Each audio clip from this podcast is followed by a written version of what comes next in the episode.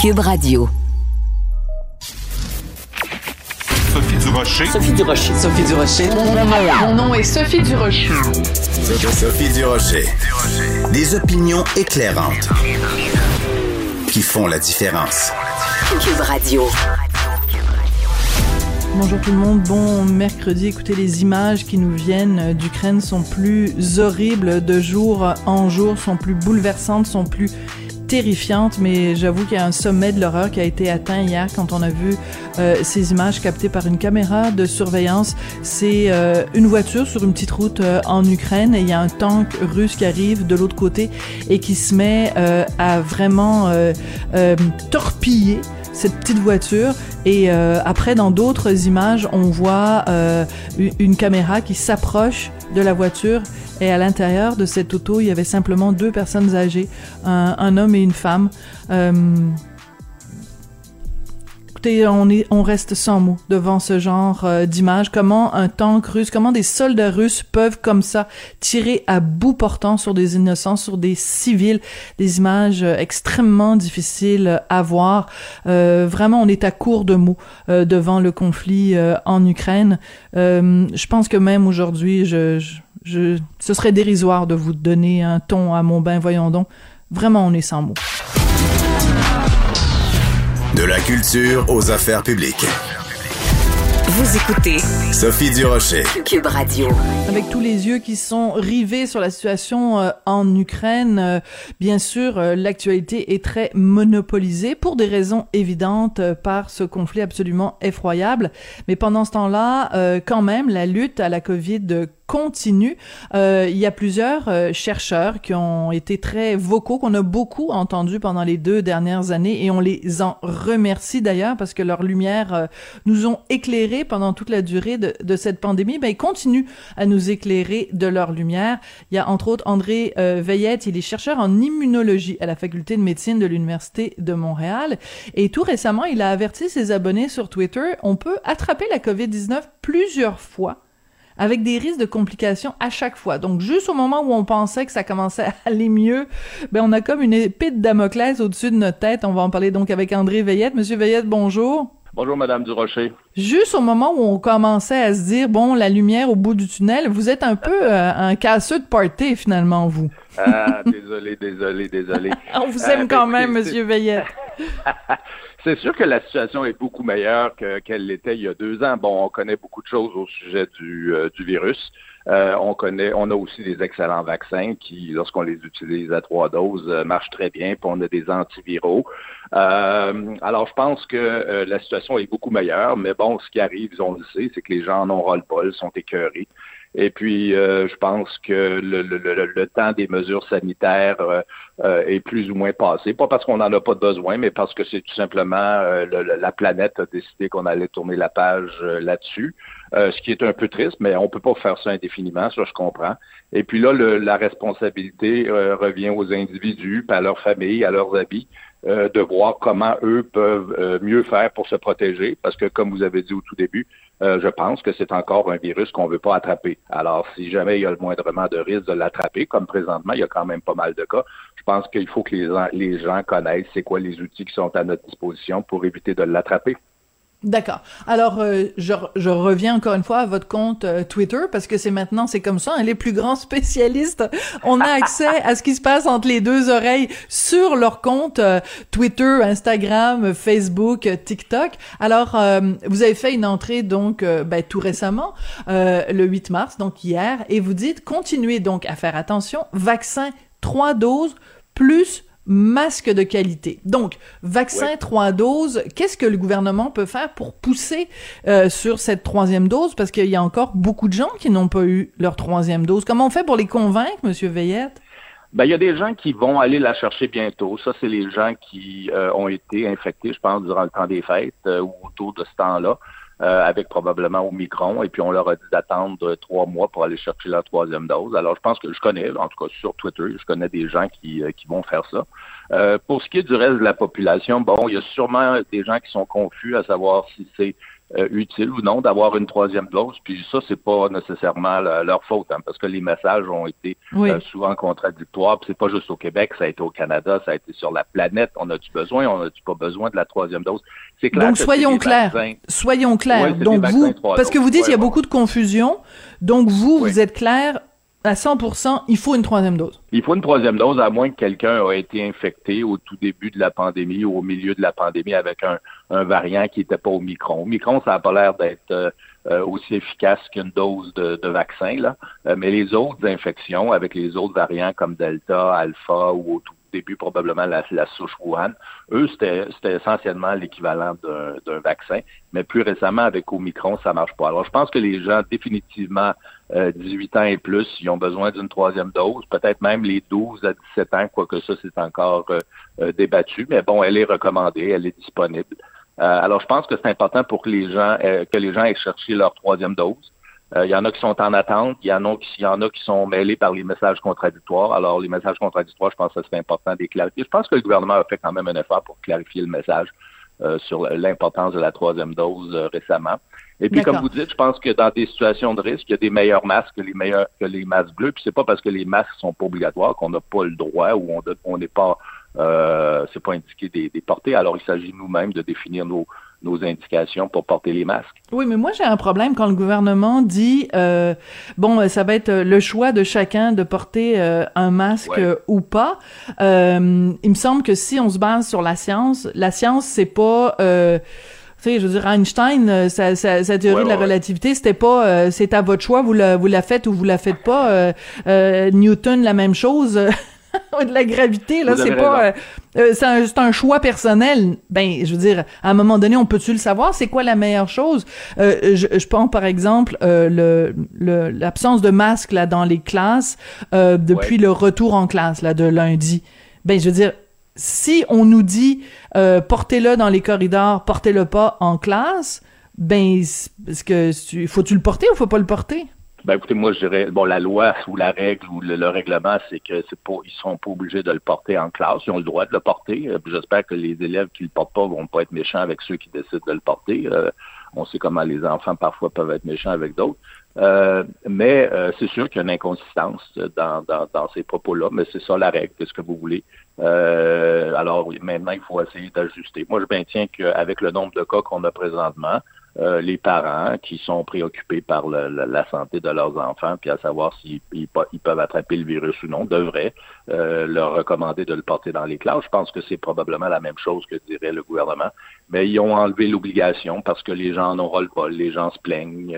il y a des gens évidemment qui parlent aussi de l'impact potentiel sur le développement psychologique de l'enfant. Bon, je suis pas certain que si les enfants avaient eu, avaient eu à porter le masque quelques semaines de plus, que ça leur aurait changé grand-chose. Mais c'est sûr que c'est une autre préoccupation dont, dont les gens euh, partent, alors, euh, parlent. Alors, c'est un peu dans ce contexte-là. Les gens disent, écoutez, les règles, là, euh, on, on, arrête de vous dire quoi faire, là, pour de vous obliger à faire ci, faire ça. C'est à vous de, de, prendre vos décisions, prendre vos, décider vous-même comment vous allez le faire. Ce qui, dans le meilleur des mondes, devrait être correct. Euh, mais je pense qu'il y a eu beaucoup de confusion à savoir qu'est-ce qui, comme vous dites là, qu'est-ce qu'on devrait faire? On devrait-tu faire ci? On devrait-tu faire ça? Beaucoup de mhm. confusion. Puis je pense que c'est là où un peu la santé publique euh, devrait intensifier son message sur OK, c'est à vous de le faire, mais maintenant, voici les outils qui peuvent vous décider, qui peuvent vous aider à décider comment le faire. Bon, puis euh, dans votre message, vous disiez bon un masque approprié, euh, donc euh, des masques de qualité. Donc c'est quoi? C'est le N95, mais c'est pas tout le monde qui en a. Il coûte plus cher que le petit masque bleu. Et il est pas disponible partout, donc c'est pas. On rentre dans n'importe quelle pharmacie, euh, puis même euh, dans les dépanneurs, on va trouver le petit masque bleu euh, un peu bon marché, là, un peu chipette. mais le, le, masque qui coûte plus cher, ben, il est plus difficile à trouver. Donc, est-ce qu'on peut, comment comment on peut faire? On quoi? On en prend deux pas chers, puis on les met l'un par dessus l'autre? On fait quoi, Monsieur Veillet Oui, ça c'est une solution, c'est sûr. Ben, ils sont ils sont ils sont plus disponibles qu'ils étaient auparavant, puis ils coûtent moins cher qu'auparavant. Je pense qu'on on peut les avoir. Vous en trouvez où, vous?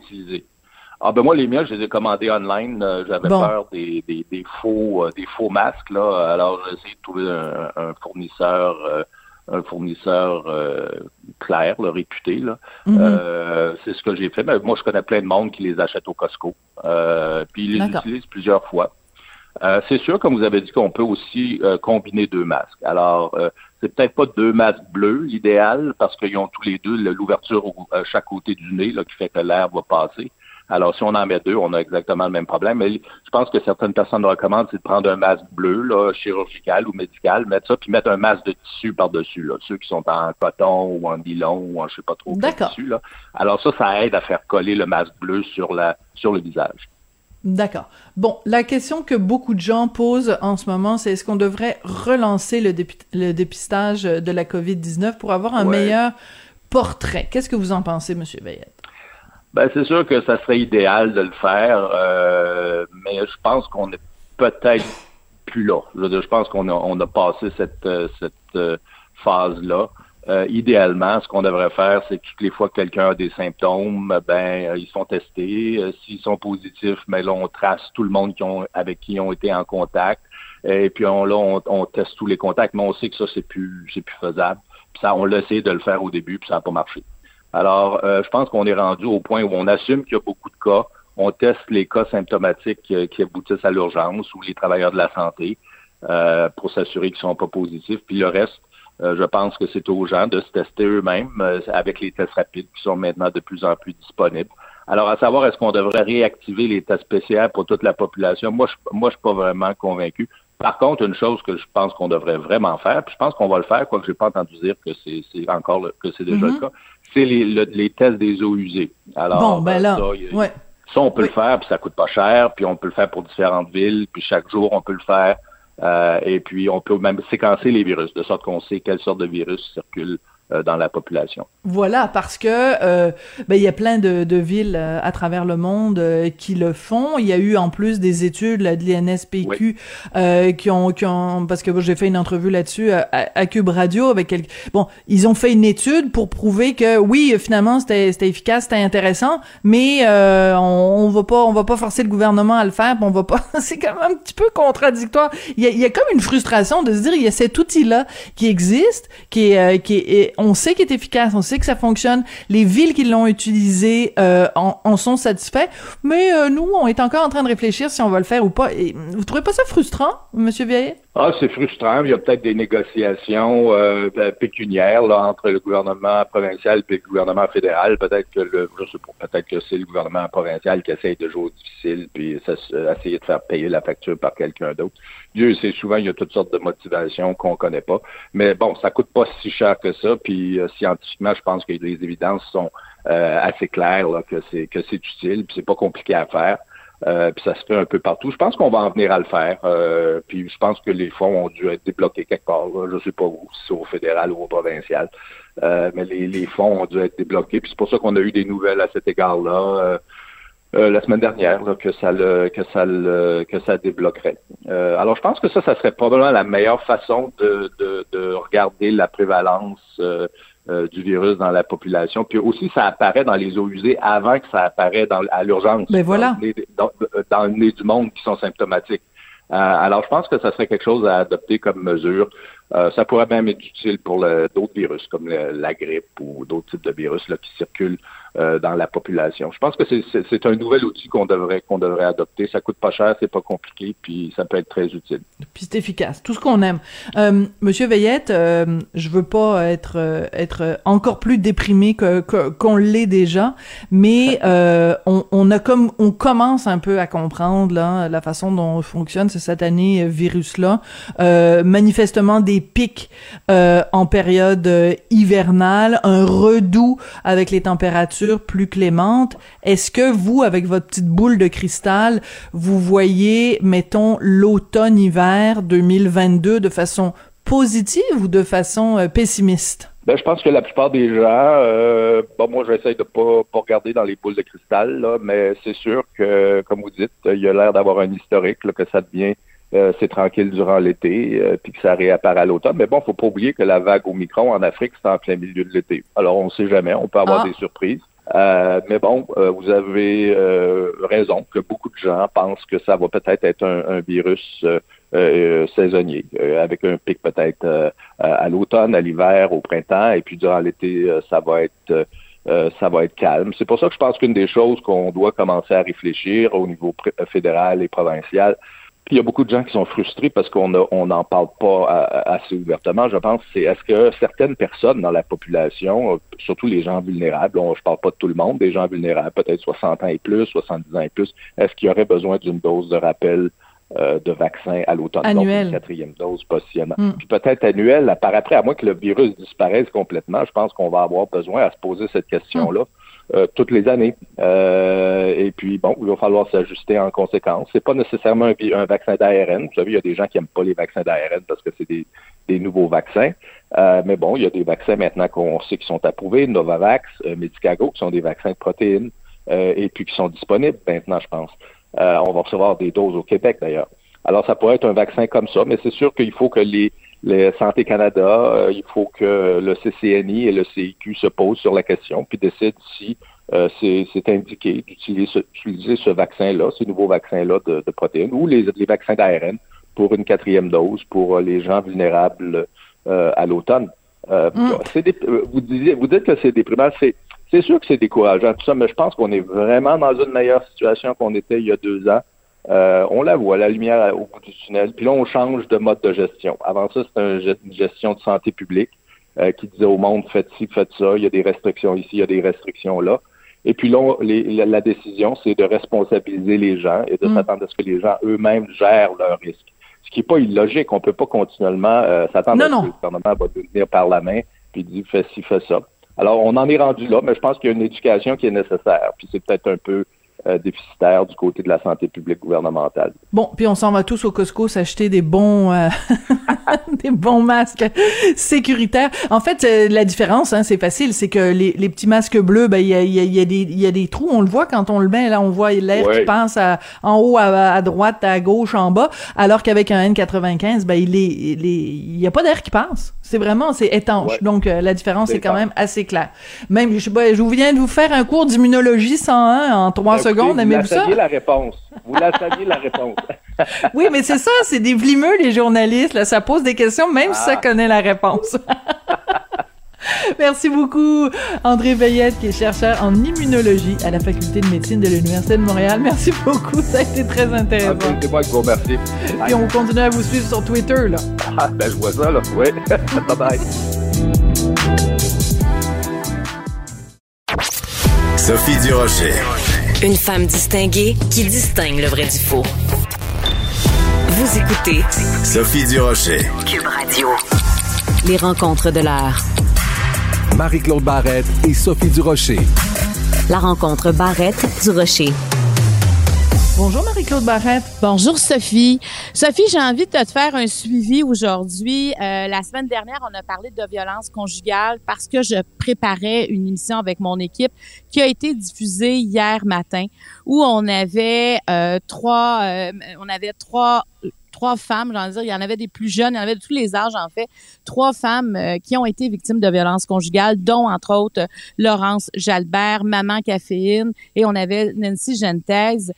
Euh, et l'émission a été diffusée et hier, j'ai eu beaucoup de commentaires euh, sur ma page euh, Facebook professionnelle en privé et j'ai pris une partie de ma soirée pour lire, mais essayer de répondre. Hein, on entend que on s'entend que j'ai pas de solution, sinon de dire contacter SOS violence conjugale, mais je veux juste te faire part de ce que j'ai lu parce que Premièrement, il y a beaucoup d'hommes qui m'ont écrit. Même j'étais étonnée de la quantité euh, proportionnellement aux femmes qui me disaient il y a pas juste des femmes qui sont victimes de violences conjugales.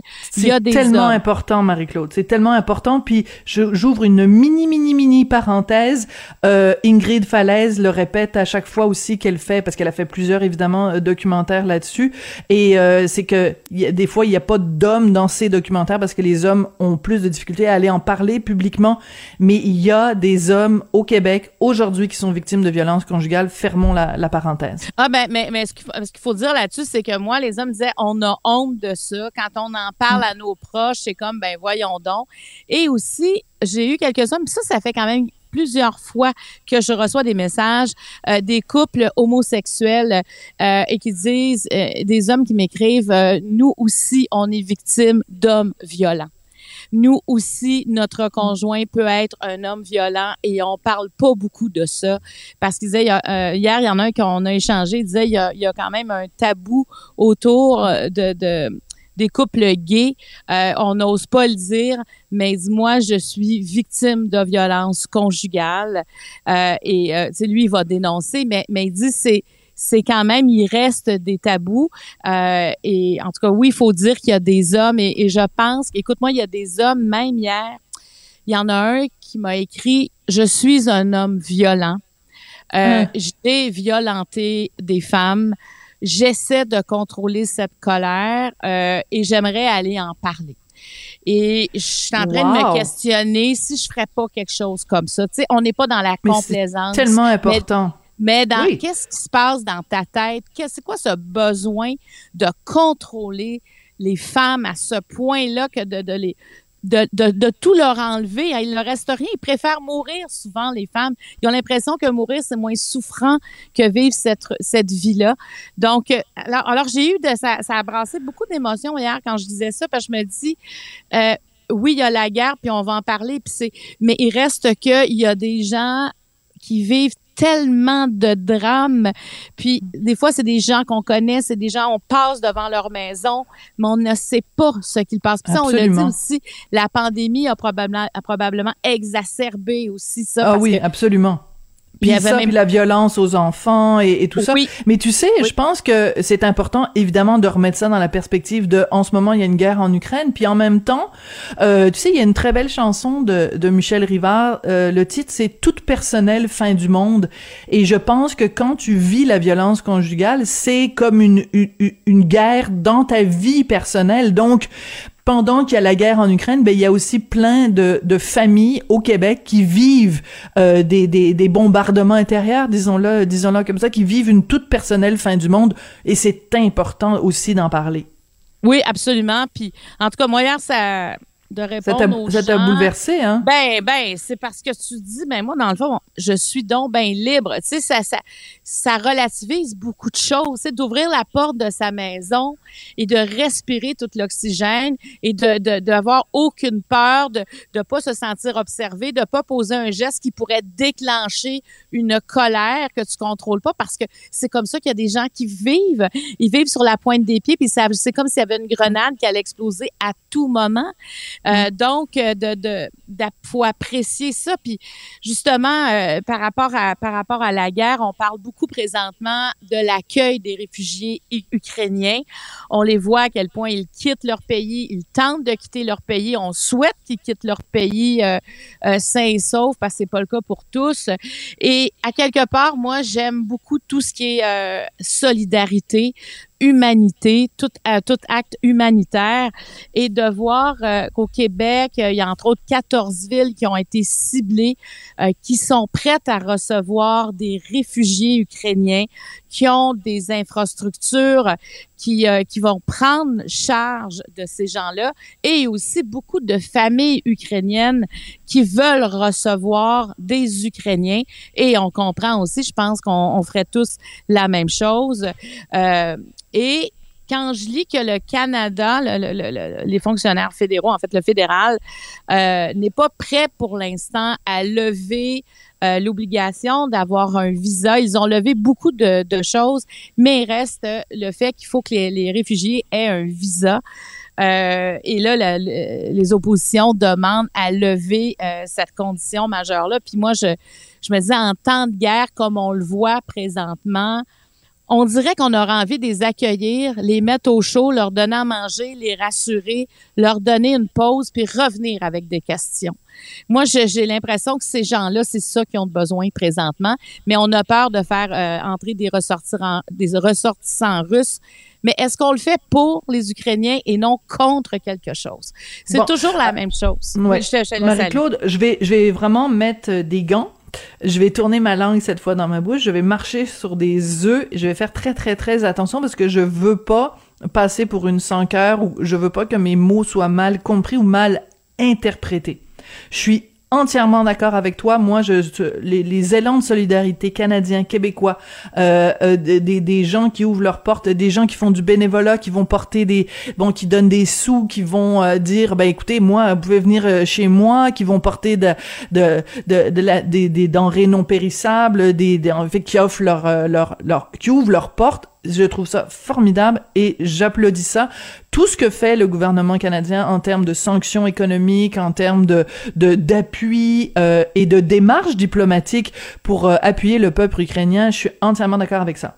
Quand on commence à dire qu'il faudrait complètement accélérer le processus, lever toutes les barrières, accueillir les gens, puis après poser des questions, je mets un tout petit bémol. Je t'explique pourquoi. Mon père, euh, diplomate, a passé toute sa carrière à travailler donc pour le gouvernement fédéral à plein de coins du globe. Il était euh, à Beyrouth, au Liban, en pleine guerre, et euh, il était responsable de l'immigration. Et moi, j'ai toujours eu ces discussions-là avec mon père où je disais, papa, pourquoi vous faites pas simplement, écoute, il y a la guerre au Liban, faites rentrer tout le monde. Mais c'est, c'est, ça peut pas être comme ça. Parce que il y a D'abord parce qu'il y a des besoins d'immigration qui viennent de, plein de pays, puis aussi il y a une raison pour laquelle on a mis des critères. Il y a une raison pour laquelle il y a une bureaucratie. C'est pour qu'on s'assure que les bonnes personnes vont aux beaux endroits et que tu comprends ce que je veux dire, c'est que le fait qu'il y ait euh, une un endroit où il y a une, une crise humanitaire, le, le, Canada fait quand même beaucoup, beaucoup, beaucoup de choses et il faut faire attention quand on dit euh, la bureaucratie est trop lourde. La bureaucratie oui, on peut l'alléger, mais il y a quand même euh, à la base un certain filtre qui doit être mis. Puis je lisais ce matin dans, dans la presse une chroniqueuse qui disait pourquoi dans les services consulaires il n'y a pas des gens qui travaillent 24 heures sur 20, 24, 7 jours sur 7, mais c'est parce que il n'y a pas le personnel pour faire ça. Il y a pas, tu sais, je veux dire, il y a pas, il y a personne dans, dans, les consulats canadiens qui peut travailler 20 mais est-ce que tu penses que les gens ont leur papier nécessairement avec eux dans les conditions dans lesquelles ils quittent le pays présentement? C'est ça, je me demande. Tu ces gens-là, là, quand ils arrivent, par exemple, en Pologne, si on prend cet exemple-là, euh, il y en a qui traînent une valise. Peut-être qu'ils ne traînent plus leur valise. ils marchent jusqu'à la destination de, de survie. Je me demande qu'est-ce qui reste? Est-ce qu'ils doivent faire en plus des démarches pour récupérer des papiers? Auprès de qui alors que l'Ukraine est en train de tomber? Je, ça, je me demande comment ça fonctionne, moi. Est-ce qu'on est en train de les retarder, les refouler alors que nous, on pourrait les accueillir? Puis s'ils arrivent euh, de l'Ukraine, il y a des bonnes chances que ce soit des Ukrainiens aussi, des ressortissants ukrainiens, des réfugiés mm-hmm. mais en fait des gens qui veulent avoir un refuge à quelque part, tu sais, parce que moi quand je regarde ça, je, comprends les, les euh, je comprends qu'il y a une bureaucratie à faire, mais en même temps, on regarde ça aller et il y a des endroits qui seraient prêts à les accueillir et là ils attendent. Et pourtant moi je j'enlèverais cette attente là tu sais il y en a sûrement qui ont des visas quelque part dans, ces gens là mais pour les autres est-ce que c'est forcément des gens qui, qui ne sont pas ukrainiens, qui ne fuient pas. C'est ce que je me demande, qui serait là qui ne fuit pas présentement? Hmm. Mais, mais encore une fois, tu sais, je, trouve c'est très délicat parce que je veux pas dire. Ben, je comprends. tu comprends? Je dis pas qu'il faut pas faire rentrer personne, mais je pense qu'il y a, il faut pas non plus faire. Tu sais, je, te donne juste un exemple, ok? Mettons qu'il y a un, un conflit dans un pays euh, X. OK? Euh, qui est pas l'Ukraine. Hein? C'est un pays X que je viens que je viens d'inventer. Bon, puis là on se dit au Canada, ben c'est absolument épouvantable ce qui se passe dans le pays X. On va laisser rentrer tous les gens qui le demandent. Mais euh, il y a donc la possibilité que si on ne fait aucun contrôle et qu'on demande des papiers à personne et qu'on on lève tout tout tous les, les critères d'immigration ou de ou de résidence ici, ben c'est possible qu'on fasse rentrer des gens qui sont exactement même des bourreaux dans le pays X donc, alors qu'on veut venir aider la population locale qui fuit le bourreau, ben peut-être que si on fait aucune vérification et qu'on laisse rentrer tout le monde, ben il y a aussi la possibilité qu'on fasse rentrer des gens qui sont les pires salauds sur terre. Tu sais, je, je, je, je mets l'Ukraine de côté là. Quand il arrive un conflit, c'est pas une raison non plus pour complètement enlever les critères. Je dis pas qu'il faut euh, les, maintenir puis euh, être super rigide. Mais je pense qu'entre être super rigide et être super euh, ouvert, il y a une marge et cette marge-là, ce sont les, les bureaucrates, comme on les appelle. Ben moi, je les appelais papa. Mais Ouais, je dire, cette bureaucratie-là, elle est, elle est mise en place aussi pour une, pour une raison. C'est pas, c'est pas une, une bureaucratie froide et sans cœur. Parce que regarde justement au Liban, quand il y a eu le, le conflit au Liban, ben je veux dire, moi, ça, ça m'arrive régulièrement. Je rencontre des gens qui- quand les gens me disent euh, vous êtes libanais, ben je dis vous êtes arrivés dans quelles années Puis quand ils me disent ils sont arrivés dans ces années-là, je leur dis ben mon père travaillait à l'ambassade. Ah ben oui, monsieur Durocher, c'est grâce à lui qu'on est arrivé au Canada. Je veux dire le, le, le Canada a toujours été un pays d'accueil et l'est encore aujourd'hui et le sera encore demain. Je trouve qu'il faut il faut faire attention quand on Ah, alors, selon toi, c'est la dernière mesure qu'on devrait garder, c'est les visas? Ben, c'est-à-dire que je pense qu'il faut il faut euh, comprendre pourquoi ces mesures-là sont là et il faut faire attention quand on dit par exemple le consulat devrait être ouvert 24 heures sur 24, 7 jours sur 7.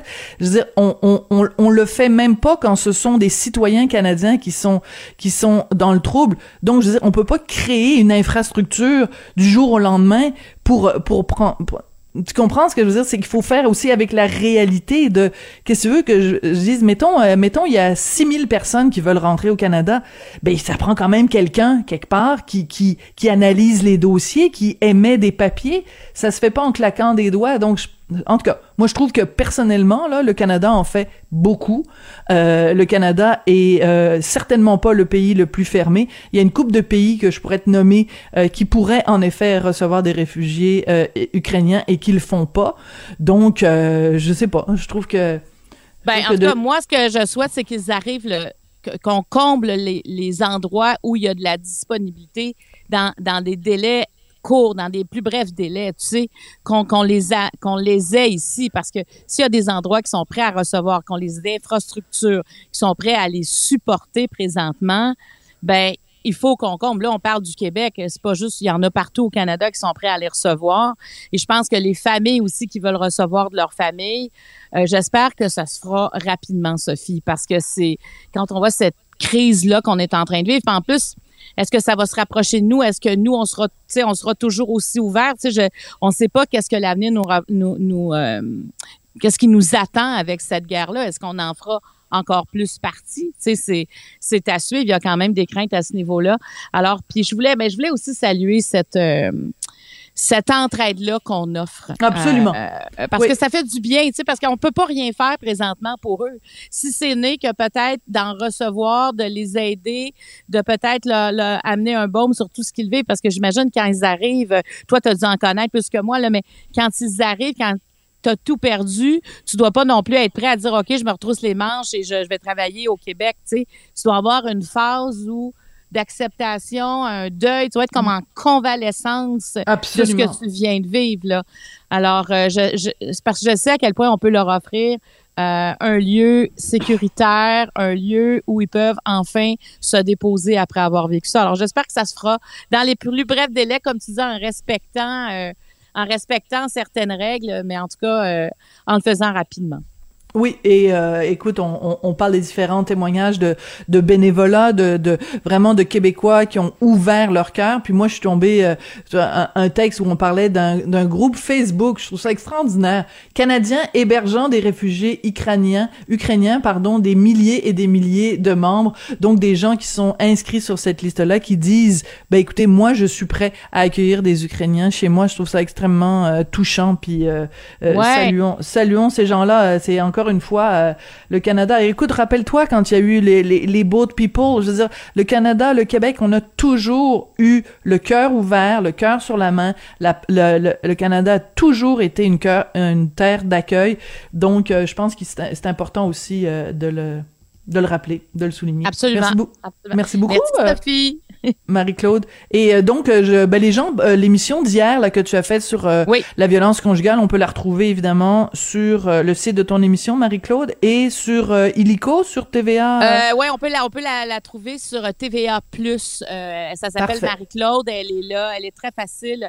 Et je pense que si on connaît quelqu'un ou si on parce que c'est quoi, il y a des femmes des fois qui réalisent même pas qu'elles sont Mm. victimes de violences conjugales. Puis quand elles entendent ces témoignages-là, elles se disent ah ok, je, peux bien me sentir tout croche parce que c'est ça que je vis au quotidien.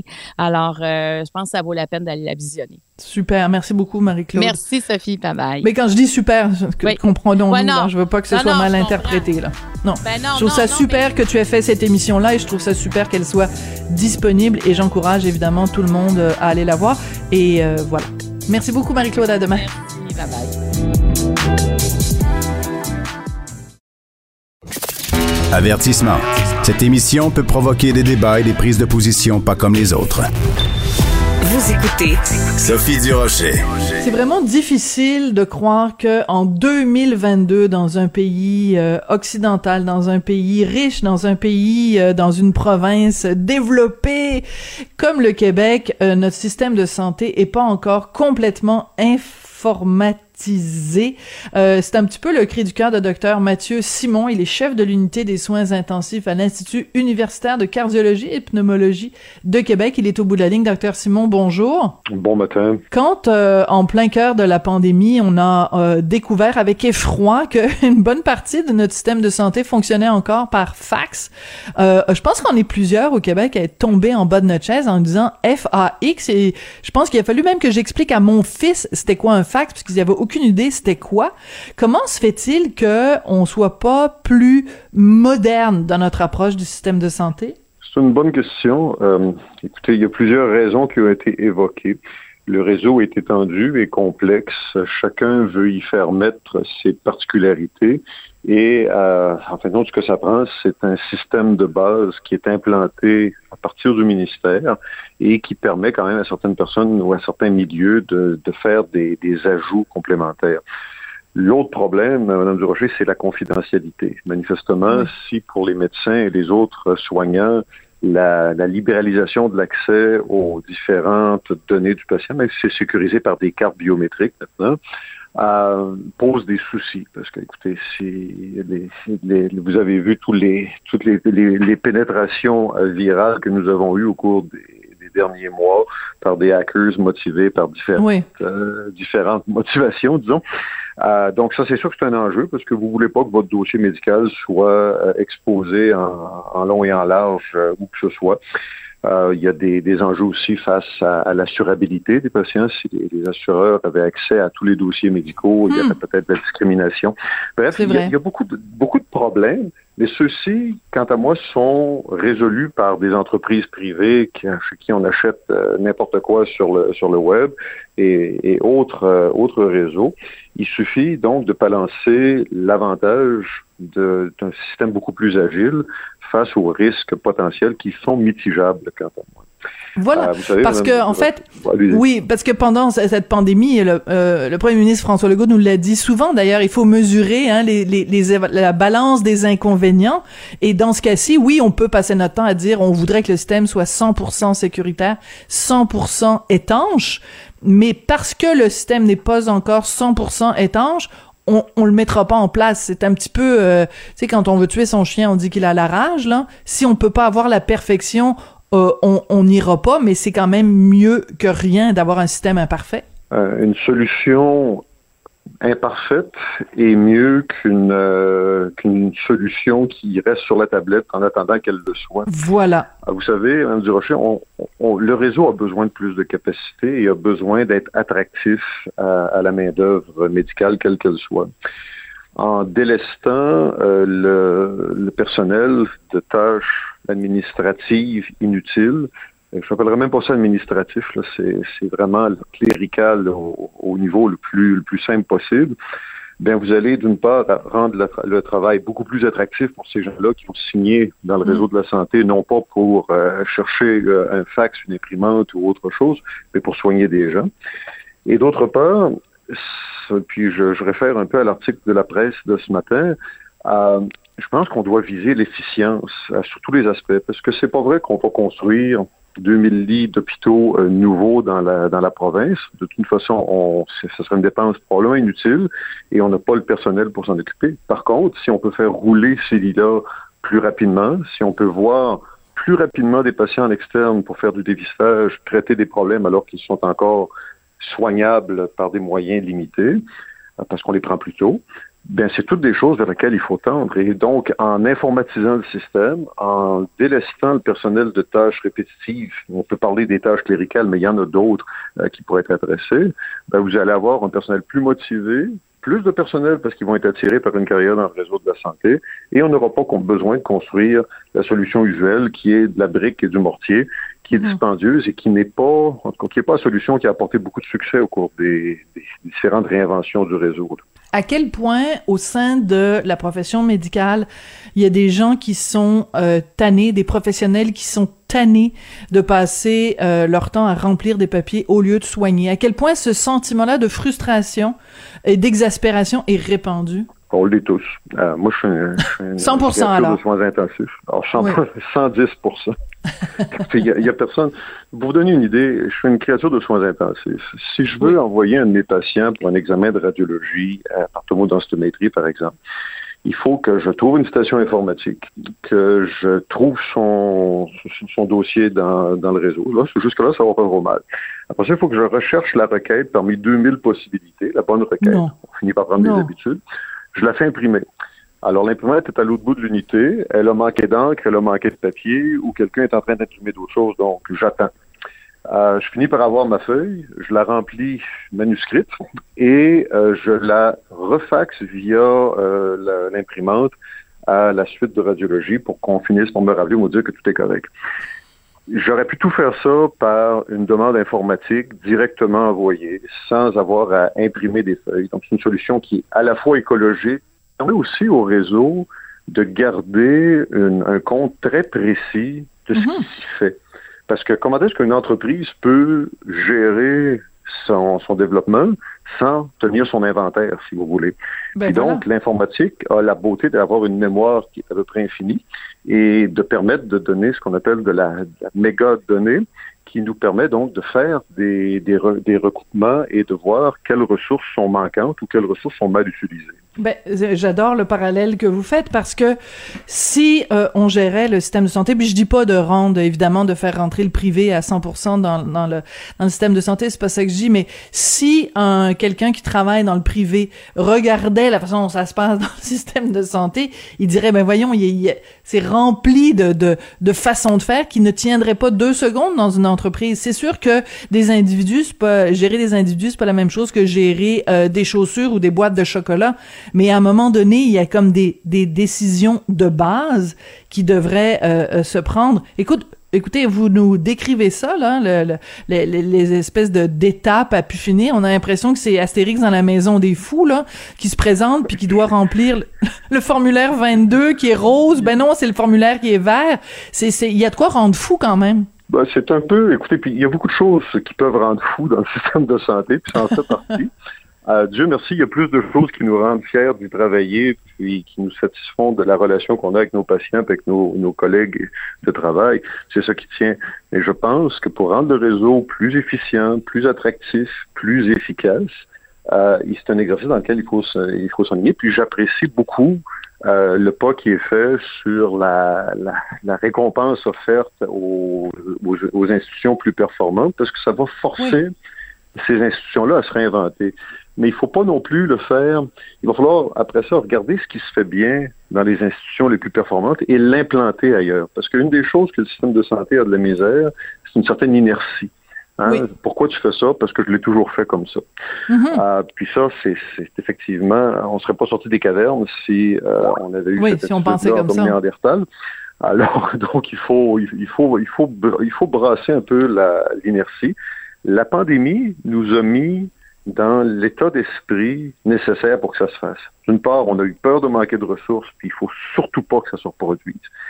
Et d'autre part, on a appris, puis ça c'est un des, des, effets secondaires bénéfiques de la pandémie, s'il en est un, le gouvernement, le ministère, les cliniciens, les directions d'hôpitaux se parlent de façon beaucoup plus directe, beaucoup plus ouverte, et il y a curieusement moins de paperasse à ce niveau-là qu'il y en avait.